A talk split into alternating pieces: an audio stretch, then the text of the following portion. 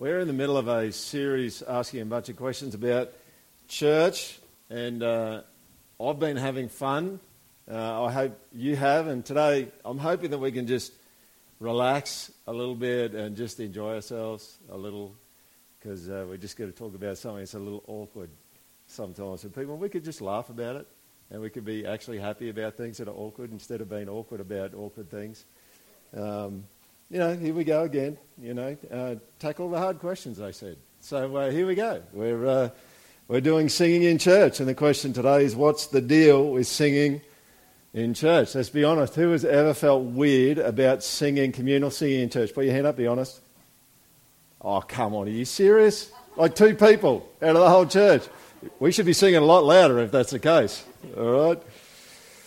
Um, I have I have many, many cringy memories of communal singing in church. All right? And it, this is this is something I would challenge you on. Some of you go, I, you have scars. I, I would say along the lines of Paul in Philippians 3, if anyone else thinks he has reason for confidence in the flesh, I have more. So you could go, I have lots of cringy scars from singing in church, and I would say I probably have more. Now, the church has not always done public singing well, and let's all give thanks to Jesus for the kind of revival that's happened in public communal singing in the church. Um, probably one of the leaders of that, I think, has been Hillsong. Um, you know, it, it, that's been good. The church has been awkward when it comes to uh, singing, but let's just be honest and just say that Australian culture is like crazy awkward when it comes to public singing. And really weird. Has anyone noticed that? Because it kind of pops up every now and then, but the rest of the time it's really kind of weird. Uh, I mean, look at Australians at a sporting event singing out, even the heroes singing out the Australian anthem. Right? It's, it's pretty muted. Some of them don't sing it. Some sing loudly. And when a sports star sings loudly, they get all this press. Have you ever noticed that? Because they're really passionate about it. They got their eyes closed. I mean, what is Advance Australia Fair anyway? That's a weird a weird line. Is anyone with me on that? Fair. Something you go and buy deep fried food at. Even the sports stars, when they get into it, they get a bit of a uh, bit of attention. Um, but here's the thing: even as they get attention, and we laud the atten- laud them for what they've done, um, we don't want it to be us. We just don't want it to be us. We don't want that kind of attention that comes from actually singing something. Think about our uh, what's on TV. Think about how many, basically all of, well, sorry, think about how many singing competitions there are. And even X, X Factor, people can do other things, but it's mainly singing. You know, think about it. You've got X Factor, you've got The Voice. Back in the day, you had Australian Idol. It was a singing competition. And here's, here's the unwritten rule, I think, in Australian culture, is you can sing if you're really good, but you shouldn't if you're not. And I'm not even saying bad. I'm just saying anything less than really, really good, you just shouldn't sing. The only other time that singing is acceptable is if it's so bad that it's funny.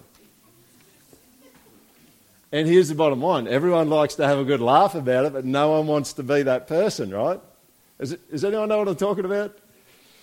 Uh, here's an example of that. This is from uh, X Factor. You ready? First today. Justin Bieber, baby. Okay. Janthi, best of luck. Enjoy yourself. This is your time. Show us your stuff. Thank you.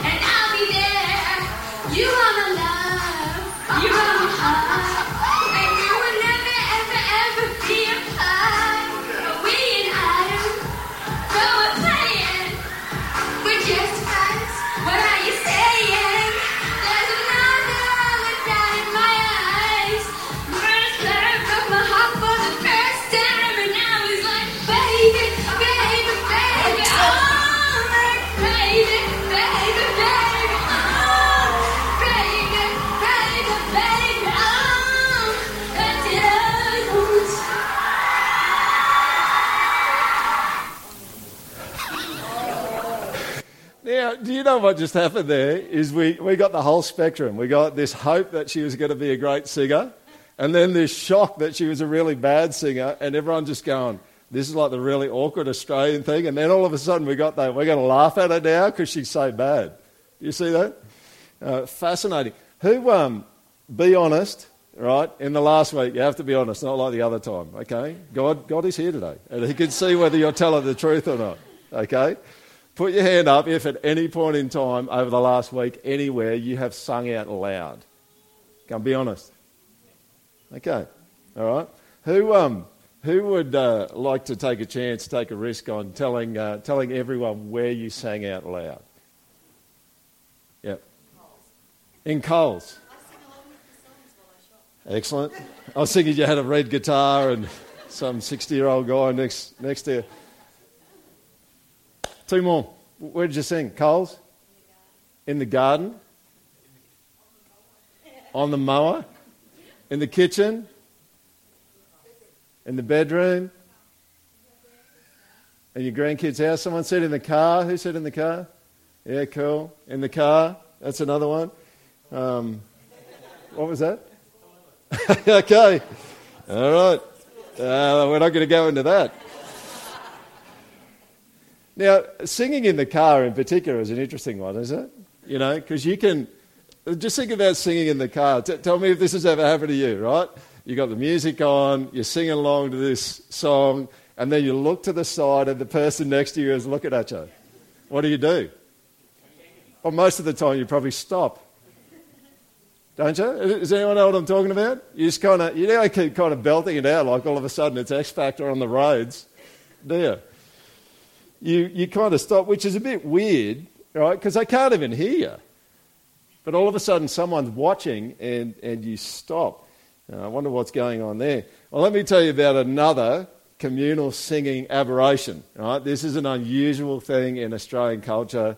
And I, the first time I went to one of these, I just thought, this is weird. Like Australians are doing something that they should not do, that their culture says, right? So, what I'm pointing out here is there's times that we sing communally that just kind of don't fit into Australian culture, and you know where it is? It's at an AFL game, isn't it? Because in case you don't know, at an AFL game, if your team wins, if you're not an AFL fan, if your team wins, they play the team song at the end, and everyone sings the team song together because they just had a victory. So here's the uh, Brisbane Lions team song, just because you asked. You ready?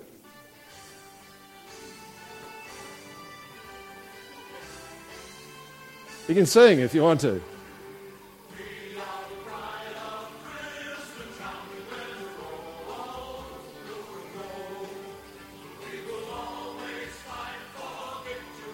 You're not into it.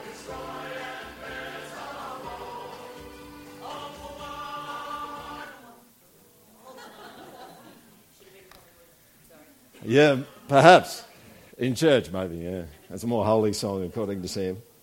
Is it, like, seriously, if you go to the Gabba, and, and I'm sure a bunch of you have been, and the Lions win, you just got like 30 to 35,000 people belt out this community singing song. And it's not weird. But in another sense, I go, it's just totally weird. I mean, I, I, I'm not an AFL guy by background, but uh, I, can, I appreciate the skill in it and, uh, and all that sort of stuff. But the kind of songs that they have for their team songs, like they remind me of the kind of song you would have seen back in the early 1900s, you know, when the war movies came through, giving you a report about where things are up to. It's this, this deep throated kind of male voice. Uh, classic, classic. Um, you know, Australia, when you go to uh, an AFL game, Australia, what the heck are you doing? That's kind of my question. It's like it just doesn't fit, but at the same time, it does fit. It's part of the tradition of AFL. Now, if we move on a little bit um, from that, you'll, uh, you'll see that people have a fascination and a love of music. So the, um, the IFPI is the. Um, International Federation of the Phonographic Industry. Re- represents the interests of 1,300 recording companies internationally. They did a research study uh, that was re- released in September of 2019 of 34,000 people across the world from ages 16 to 64 who listened to music to find out what their habits were. We love music. Let me give you some stats. People listen to music on average 18 hours per week, 2.6 hours per day. 54% of people surveyed described themselves, Australia was part of the survey sample, 54% describe themselves as loving or fanatical about music. Only 2.5% said that music is unimportant to them. 89% of people used uh, streaming services to listen to their music. And 64% of people surveyed access to streaming service in the previous month. You know, we are totally into music. Humanity is totally into music, but it gets all weird when it comes to singing. Why does it get weird when it comes to singing? Uh, interesting question. And it, it, it, can get weird in churches, right? Now, singing in churches can get weird. Uh, let me give you a few types of singers that you'll, uh, that you'll see or hear in churches. You, you'll get your loud singers. They're the ones who just kind of are above everyone else. They're the loudest ones. You get people who are hymn singers uh, who can who sing every song like it's a hymn. All right? True, right? Uh, in the, one of the churches I grew up in, we had someone who sounded like a cow. Um, I kid you not. And what he used to do is at the end of each line of the song, he'd put this harmony on the end of the line of the song. And my mate turned to me one day and he told me one of the dairy farmers in town had brought one of their cows to church. Um, and it kind of sounded a bit like a cow. It's like I'm just going to add a little bit of garnish on the end of this line. You've got your non singers. We've got non singers in the church here. Your mumbling singers, like sing but don't move your lips much. It's kind of like ventriloquist singers Someone's singing, but it's not actually me. You got your lip sync singers, right? These, these are the people who are just moving their lips, but there's actually no sound coming out. Like if we could mute everyone and the music, their lips would be moving and there would be no sound. You got the harmonizers, the tone deaf singers. You got the physically expressive singers. They're the ones that are kind of moving and maybe waving their hands. And some people even have banners that they run around with. You've got all sorts of singers in the church. Uh, let's, let's kick in and uh, drill down a little bit more. Singing in the Bible. Uh, I want you to know that there is a lot of singing in the Bible, a huge amount. Uh, probably almost since the creation of humanity, I think there's been singing. Uh, Genesis 1, I don't know whether you noticed, but Genesis 1 and Genesis 2 are two different creation accounts the first one is a poem, and the second one is more historical. Um, you'll see that they don't exactly match up, and that's because there's poetry going on in the first one. Uh, you can see the repetition in it. Uh, Genesis chapter 1 says, And God said, and there was, and it was good. And it's this refrain that happens. Tim Keller calls uh, Genesis chapter 1 the song of creation. You know, we move through scripture and you just see song after song. You, have got the Israelites in Egypt, God gets them out, uh, takes them through the Red Sea, all the Egyptians get killed, and what do they do? They write a song and they sing a song together. Then Moses and the people of Israel sang this song to the Lord, saying, I'll sing to the Lord, for he has triumphed gloriously. The horse and his rider he has thrown into the sea. Um, now, seriously, AFL fans, you'd be proud of these guys, right? They just had a big victory. What do you do? Well, you get together and you sing. That's what you do.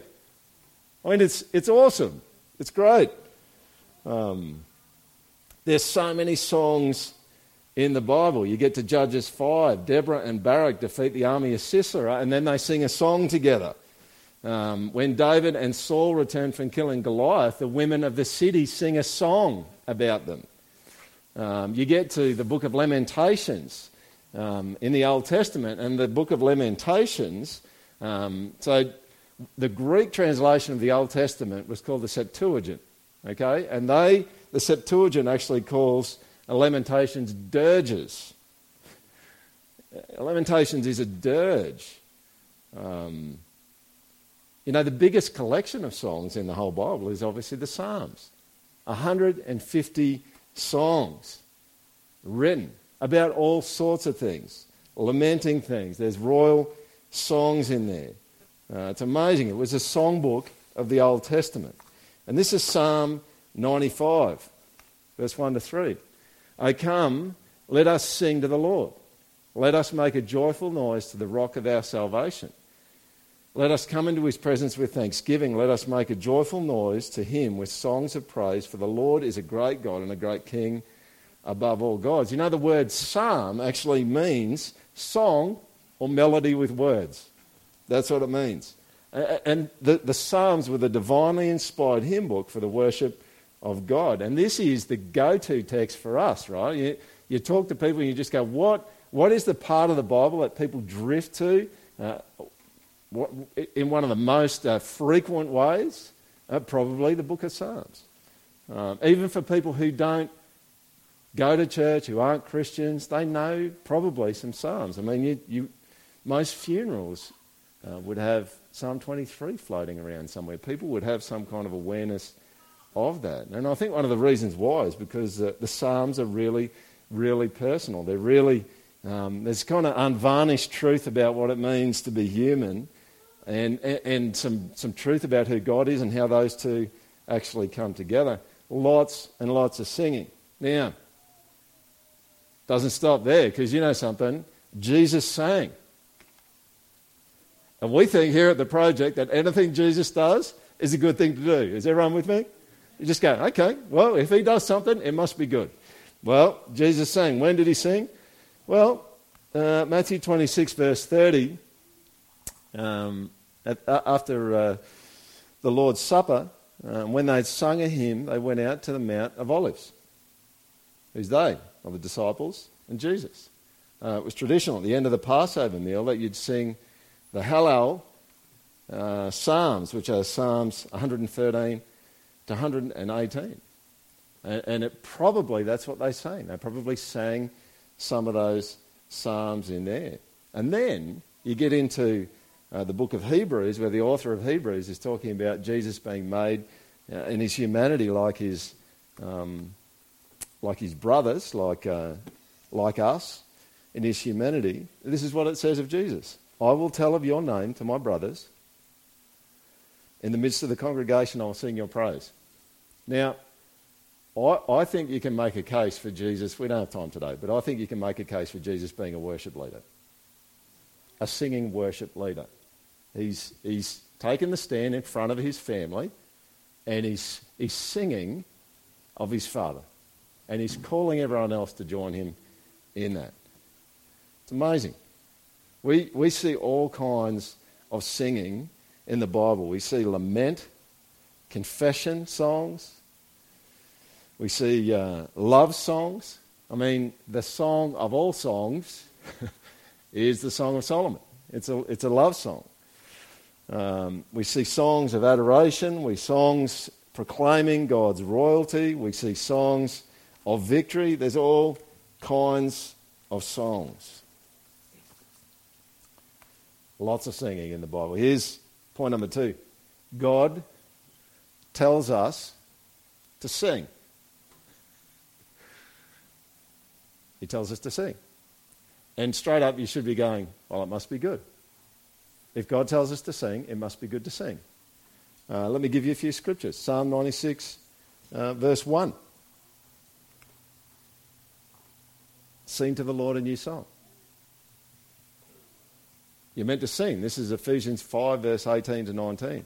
Do not get drunk with wine, for that is debauchery, but be filled with the Spirit, addressing one another in psalms and hymns and spiritual songs, singing and making melody to the Lord with, with your heart. Let the word of Christ, this is Colossians 3, verse 16, let the word of Christ dwell in you richly, teaching and admonishing one another in all wisdom singing psalms and hymns and spiritual songs with thankfulness in your hearts to God. Here's, here's the kicker you, God has told you to sing and not to just sing on your own. You should get together and sing. That's what you should do. That's what God's saying.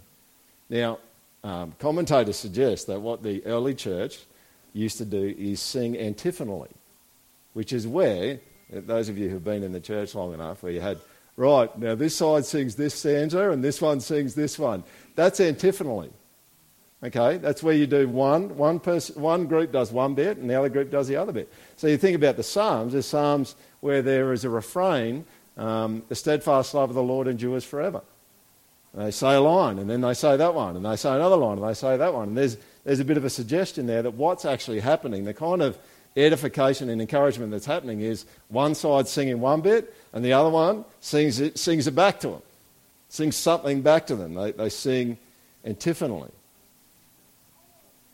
You know, and it's not just about the music either, it's about the words and the content. You know, and I'll tell you something, the. I, in a former life, I was a drummer, right? And so I raged against any, not literally, but I raged against any music that used a drum machine. Because it put me out of a job, right? And I thought it was lame. And I still do. It's like, yeah, pop music. Like, I really couldn't care that much for it, you know? Like, give me some musicians who can actually play. Like, I often joke about how musicians today can play the keyboard, and I'm not talking about the piano keyboard, the computer keyboard because they sit there and you can write songs using a program. And I just, I just hunger for musicians who could actually play.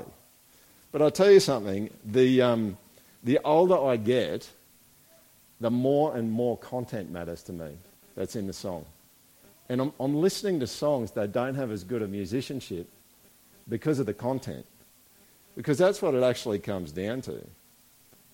You know, and I'm not, I'm not saying, and I think the church has been a bit lame at this sometimes. But sometimes we've kind of made the excuse it's the content that matters. And I just go, well, if you're going to write beautiful content, you better have beautiful, beautiful music. True? Just wouldn't fit. It wouldn't fit to have something that's beautiful and glorious and have music that's not beautiful and glorious. You know, just because words are the critical piece doesn't mean that music can be boring. I remember hearing John Piper say years ago, and this applies to me as a preacher, like he's, he said, it, it's probably a sin to bore people with God. it probably is. You know, there's music needs to say something. You know, you, you write a song, you need, you need to say something. And I think when you get together and you're singing songs that have got rich content in them, this room becomes like a pinball machine where the truth of God just ricochets around the place. You know, you can make people feel things by music, but we, we want people to feel things that are connected to truth. You know, you, you can listen to music. I remember, I go into the details, but there was this band that I, uh, that I really loved when I was a younger guy, and um, there you go. It's terrible I have to say that now, but uh, there was when I was young, back in the day. Um, there was a band I really loved, and they put out this song that had like just not not good lyrics, right? But and this is this is what is really ordinary sometimes is someone can write a ripper song and have terrible lyrics to it. Does anyone know what I'm talking about? And you just go, I just want to listen to that. And I remember when I was younger, I just went, yeah, uh, I don't have to pay attention to those words. Um, I'll just listen to the music and sing along without the words having any effect. But that, that's just not even a thing. Like you, you just can't do that. And young people, listen to me this morning. You cannot do that. You cannot listen to a song and sing words of a song and not absorb some of the lyrics. If you don't believe me, uh, believe the research studies that actually show that if you listen to sexually explicit music, you have sex younger. Like it's out there. That's, that is not, that's not Christian research. That's just research that shows there's a connection between the lyrics and what people do. So we want to be the opposite of that. We want to have songs that have got good things in them and we want to sing about them and we want to be happy about it. Don't we? You're not convincing me.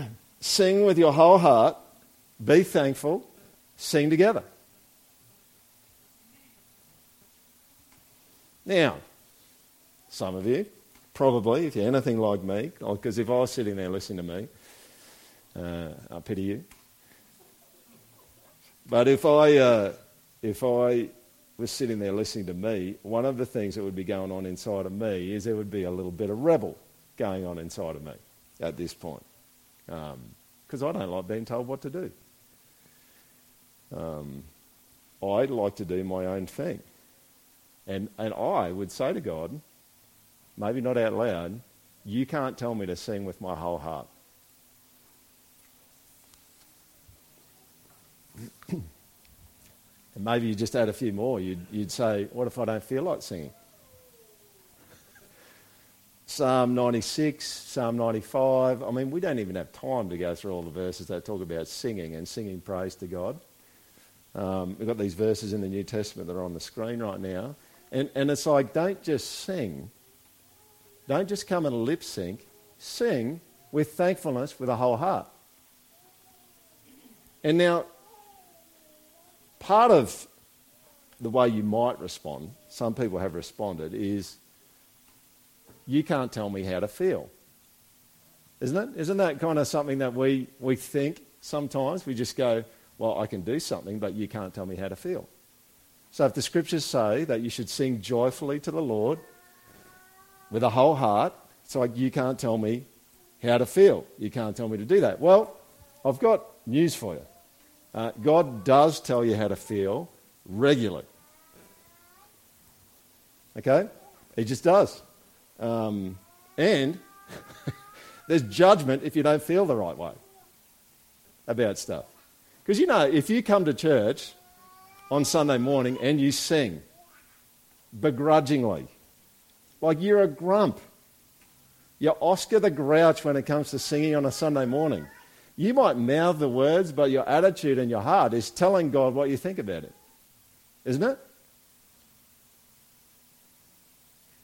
It's, it's not just about going through the motions about something. It's a, you're actually telling God something about what you think of Him. So in the Old Testament, in Deuteronomy, it's like the best of sermon of Moses before he dies.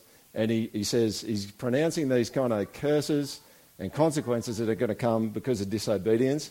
And this is what you see in Deuteronomy 28, verse 47 to 48. Just want to show you this one. Uh, because you did not serve the Lord your God with joyfulness and gladness of heart, because of the abundance of all things, therefore you shall serve your enemies whom the Lord will send against you. What's, what's the criticism in this particular verse? You weren't happy about it. You might have served, but you weren't actually happy about it. And what's God saying? I'm going to punish you because you weren't happy about serving me. Now, before at this point, you go, oh, Pete, you're uh, getting the arm twist going, right? Well, you know what God actually wants to bring about? God wants to bring about a happy, joyful spirit in you as you sing. And His Spirit, if you love Him, His Spirit is in you. And you should expect that as you open your mouth and sing and you say to God, I'm pretty grumpy today, but I really just want to sing to you, that He's going to work in you to bring about the right emotions that fit what He's commanded you to have. That, that's what He's about. God never commands something that He's not going to actively be involved in bringing about. So if you struggle to have the right attitude, you should just open your mouth and start singing and sing with all your heart. Now, the reason why this is really important, and I'm, I'm going to clarify the difference between hypocrisy and, and singing when your heart's not quite in it, right? But here's, here's the key um, practice is a key way to shape your heart. So you don't kind of come in and you just go, oh, I'm not into it this morning. It's like one of the ways that you can actually get into it is by singing and through practice. I mean, there are, there's stuff all over the place in the scriptures, there's stuff all over the place in your life that if there's something in your life that you want to get to and you, you don't feel like getting there, one of the things you do is you just start doing it and then all of a sudden your heart's going to get there. Your heart kind of catches up. Does anyone know what I'm talking about? It does, right? So you, um, hypocrisy is when you, when you say, you pretend that you're one thing and you're actually another. Now, this happens regularly for me. I mean, it, it happened last year with most of the prayer and worship nights that we had where I came. It's like, you know, I'm just not really that pumped about it. But I'm going to talk to Jesus about not being pumped about it. I'm going to sing, and I'm going to, I'm going to sing loud enough and just kind of put it out there and see if God will stir my heart with the truth of what I'm singing and the songs that I'm singing, even as I don't feel it being there at that point in time. You know, singing God's praise will remind you of His greatness. And it's going to remind other people of His greatness too. Now, what's really important is I'm going to show you a random video clip, right? But what's really important is that you come together and you sing together. That's really, really important. The scriptures are clear on that. So, let me show you this random clip. This is, there's some lads from the church going to uh, Fraser Island in a few weeks. If you want to come, let one of us know. Uh, Josh or myself. Um, not a church activity, but we're uh, going over to Fraser, and uh, you know this has just fit in well with uh, with uh, Fraser. So this is a bit of a recovery job on a beach somewhere. All right, sing together. This is this is the point.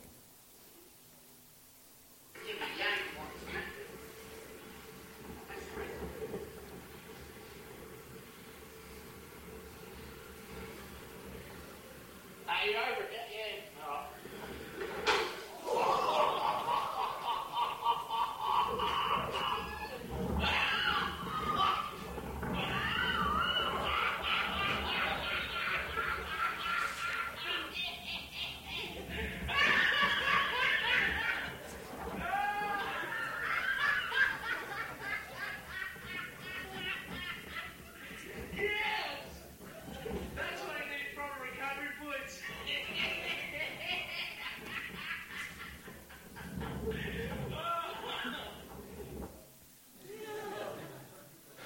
What's the best bit about that clip? The guys laugh, right? Now, my boys and I have watched that a bit this week, and you know what happens when you, when you listen to him laugh and he's like right into it? We're looking at each other, we're laughing, we're smiling. What's going on? Well, he's excited about something, thinks something is hilarious, and all of a sudden everyone else is joining in. You know, you, you probably laughed a little bit at what happened at the start, and then you're probably laughing with him because you just go, that guy is so into it. That happens, or that can happen, when people sing, that kind of thing. And people just get into it, and you just go, oh, I'm just going to get into it with you. I, um, I saw on Facebook uh, uh, sometime uh, this week, I can't remember when it was, but uh, someone made a comment along these kind of lines, and this analogy is used quite a bit. When it comes to singing worship, are you a thermometer or a thermostat worshipper? Um, a thermometer reflects the temperature of the room around it. A uh, thermostat sets the temperature of the room around it. So when you when you come to sing, are you like, eh, it's just uh, it's a bit lame this morning, or do you just uh, you get right into it? All right. Three. Why sing? So there's lots of singing in the Bible.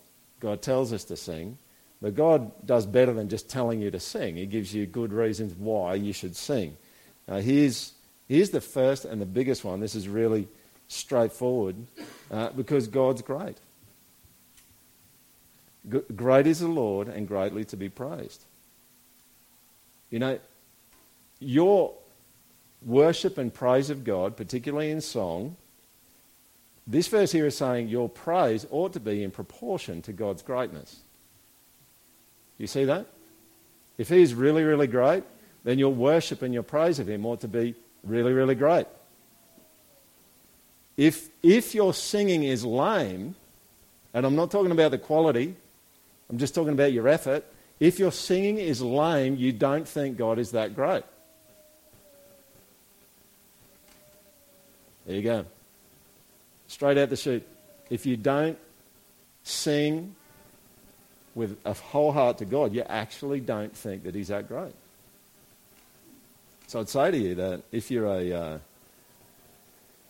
a mumbler or a lip sync singer, you need, you need to get a clearer view of who God is because you're just going to sing better. Um, now, the weird thing that happens sometimes when you get a group of people together is people get concerned about other people watching them when they sing. Or perhaps, like the worst could happen, is the person next to them would actually hear your voice. Do you see how weird that is with this verse? Because you could be standing there, and we've all done this, you could be standing there singing this song to God about Him being great, and we're more concerned about what the people around us are thinking of us than we think about God. And by default, like our actual practice is saying, I think these people are greater than you. Do, you get what I'm saying? It's, it's a weird thing. Now, there is, let me just stick a caveat in here, right? There is a consideration of others in the way that we sing. Now, if you fancy yourself as a harmonizer, but you can't do it, you probably shouldn't have a crack. Why? Not because it's bad for you, but you actually want to do things that are going to be helpful and serve other people and help them to worship.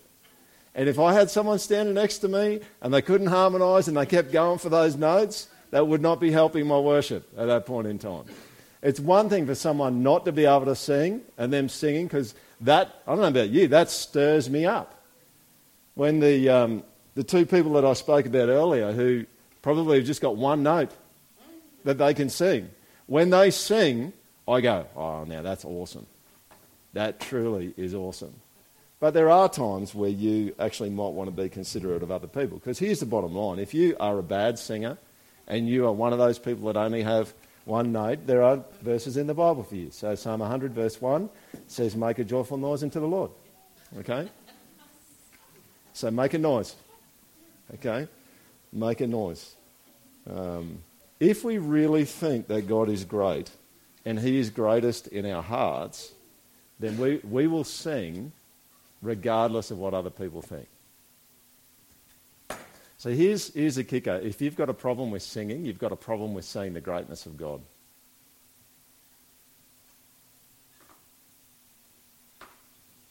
You've got to get that sorted. If you don't sing, then you don't know who God is.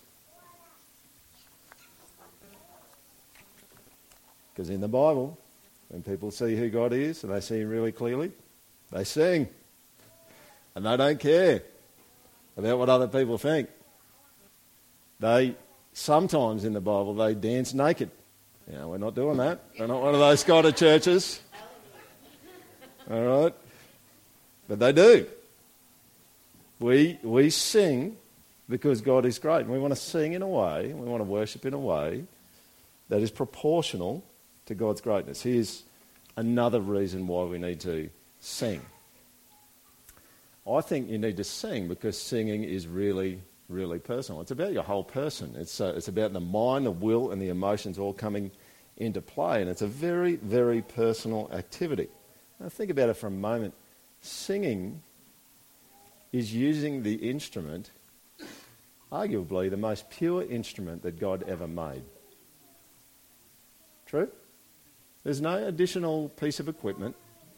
And I, I, I actually think that's why uh, it feels like you're putting yourself out there so much when you sing, right? Because it's like, ah, it wasn't the guitar or the drums, it was the drums. I dropped one of the sticks. It's like when you sing, if you sing bad, like it's like, this is all I got. I'm just like a shag on a rock. You know, those of you who have been here, like you've heard Jaden sing a few times in his sermons. Is any, and, and, it was like when he did it the first time, I was just kind of like ducking a little bit. It's like I feel like I need to take cover somewhere. He can sing, but what is it? He's, he sang some things in a, in a sermon. There was no musical backing, and it was just, he was out there, wasn't he? And, and that, that's the reality, I think, with singing a lot, is you're just out there a lot more. Um,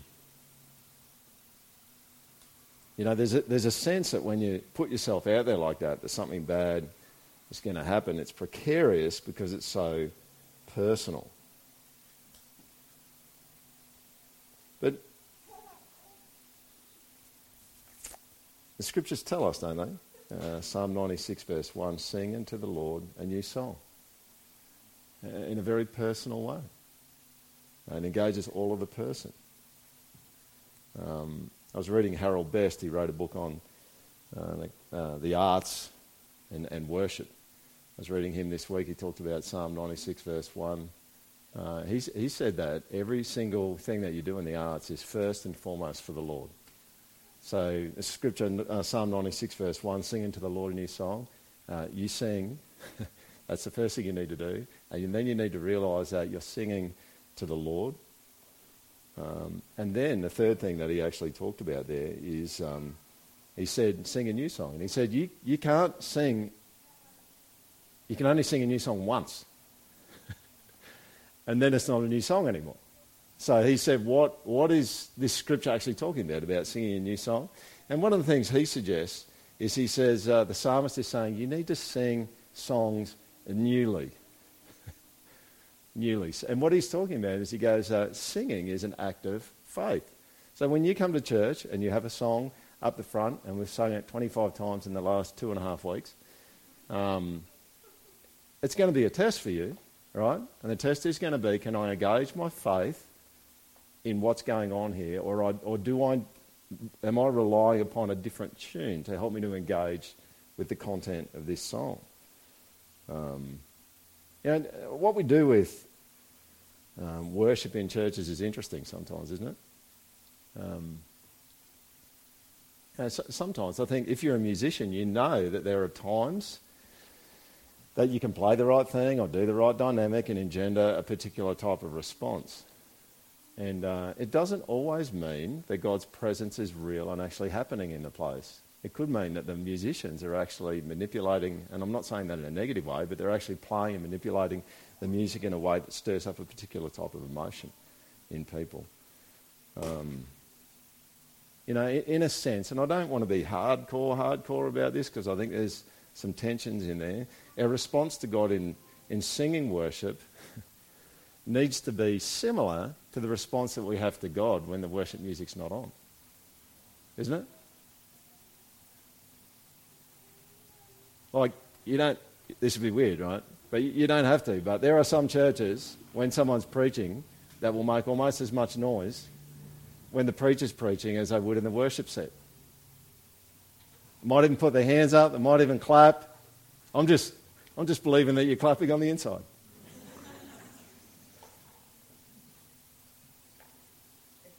Now we've got to think about that. You know, that, that we need to make sure that we're personally engaging with it and that it's not just um, we're coming to some kind of context where there's this uh, nice music going on that stirs something up and then we walk out and we're different again. That, that is not the kind of singing worship that God is gunning for for us. He wants, he wants more than that. I was uh, watching an interview, a conversation between uh, Eugene Peterson, who translated the message, and Bono, uh, the uh, lead singer of U2. And uh, you, that's worth watching. Just look it up on YouTube. Just type their names in. Um, Bono uh, just made this comment. This is a bit of a paraphrase. He said um, that the raw honesty of the Psalms is really important because the only way we can approach God is if we are honest. Um, and he actually makes the comment that art is essential, not decorative. So he's making the point that if, uh, you know, art is essential for us to communicate who we are to God and to hear from God himself. All right, I've got to skip on. Here's uh, second last reason why you should sing. Uh, worship completes enjoyment.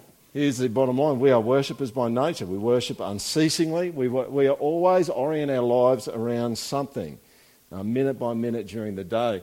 We were made to behold something great. You know, and we were made to find enjoyment in beholding something great. Now, God does not call people to worship and to praise Him because He's insecure.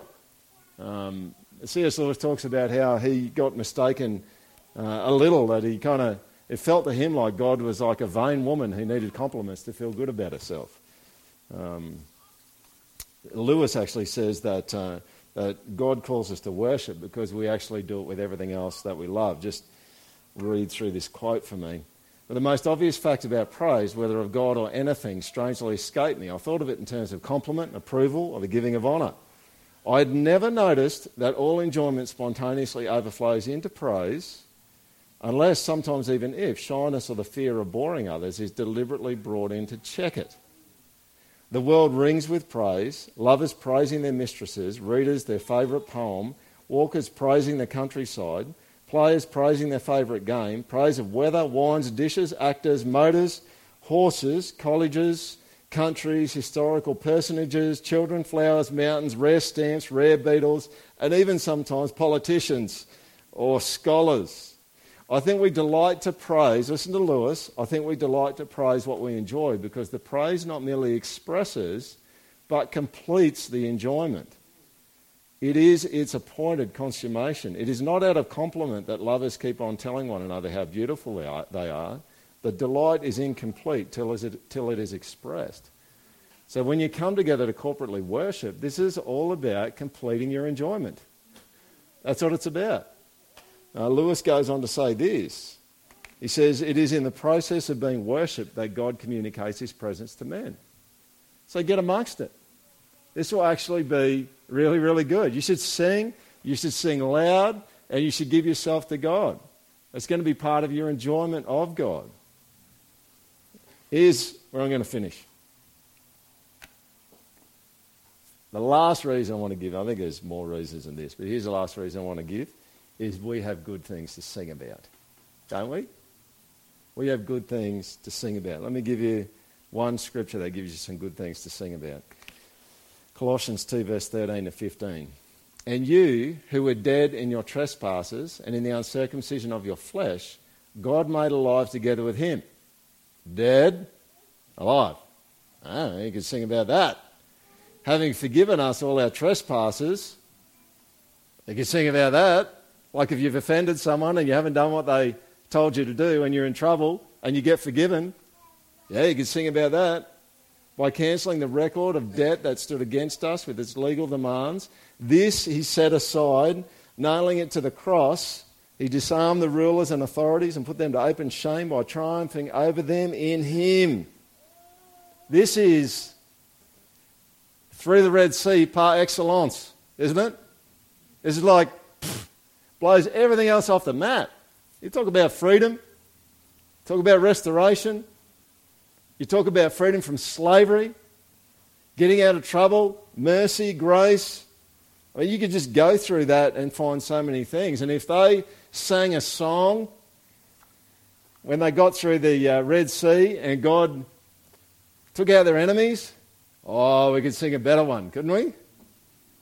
We could sing a better one than that.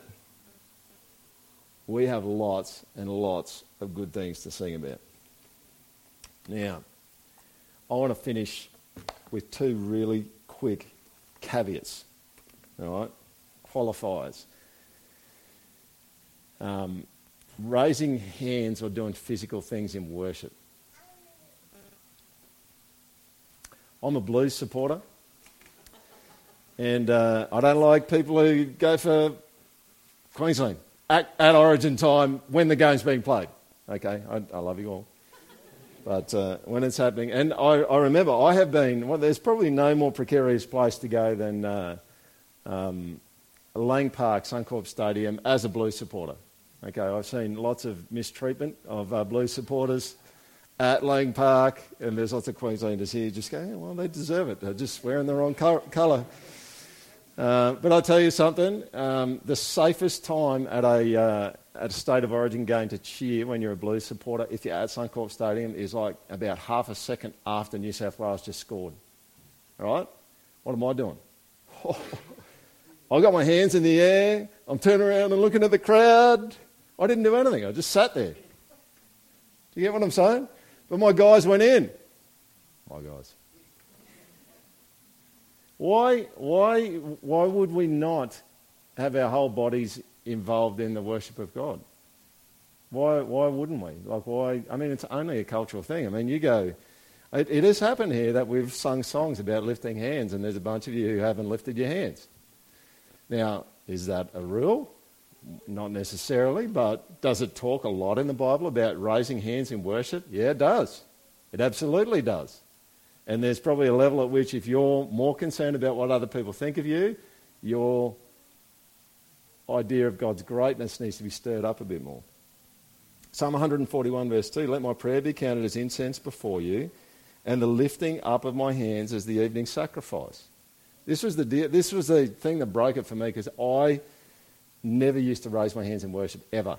And I, would, I was one of those that sang the songs and never did anything physical. It's like, it's like just get the duct tape out and tape them down because I don't even want to. And in case someone else grabs my arm and sticks it up or something, it's just I'm just going to just strap me down, right? But this was a this was a thing that changed it for me. Psalm 141 verse 2, because the scriptures draw a link between offering a sacrifice to God and the lifting up of your hands. So here's, here's one way that you could do the lifting up of your hands. You could say, God, I offer myself to you as a sacrifice.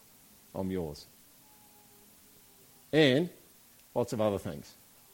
Because I don't think it's unbiblical to put your hands up like that at a state of origin game. And you could just do that at church if you wanted to. Because that the news we have is better than a, a blues win. Is anyone with me? Yeah, okay. Especially after eight years of just getting ground into the, into the dirt. That was a sweet win. It's still better than that. It's way better. Here's, uh, here's the last one. Um, you know, we, we, could do a bunch of stuff with our hands. We can reach our hands out, and like I think we could be a little bit more physical in the things that we do around the place. Not inappropriately, but we could be more physical. Here's the other one. Um, you, you could just clap if you want to. I remember going to a church when I was young, and I thought this was the weirdest thing ever. That someone said, "Let's give God a clap." And I just go, "Well, that, that's just really weird." Like, no, let's not give God a clap. And and then, you know, I've thought about it ever since because they call that a clap offering. You know, a stick offering on it, you can get away with anything really. Um, a wave offering, you know, wave to God. Um, well, why do, you, why do we clap people? Well, we appreciate people and we honour them and we thank them. It's, maybe it's a little weird because you can't physically see them, but God's here. And uh, I don't know, you could clap if you want to clap. You want to, that would be culturally appropriate, probably more than putting your hands up. You could, you could clap God.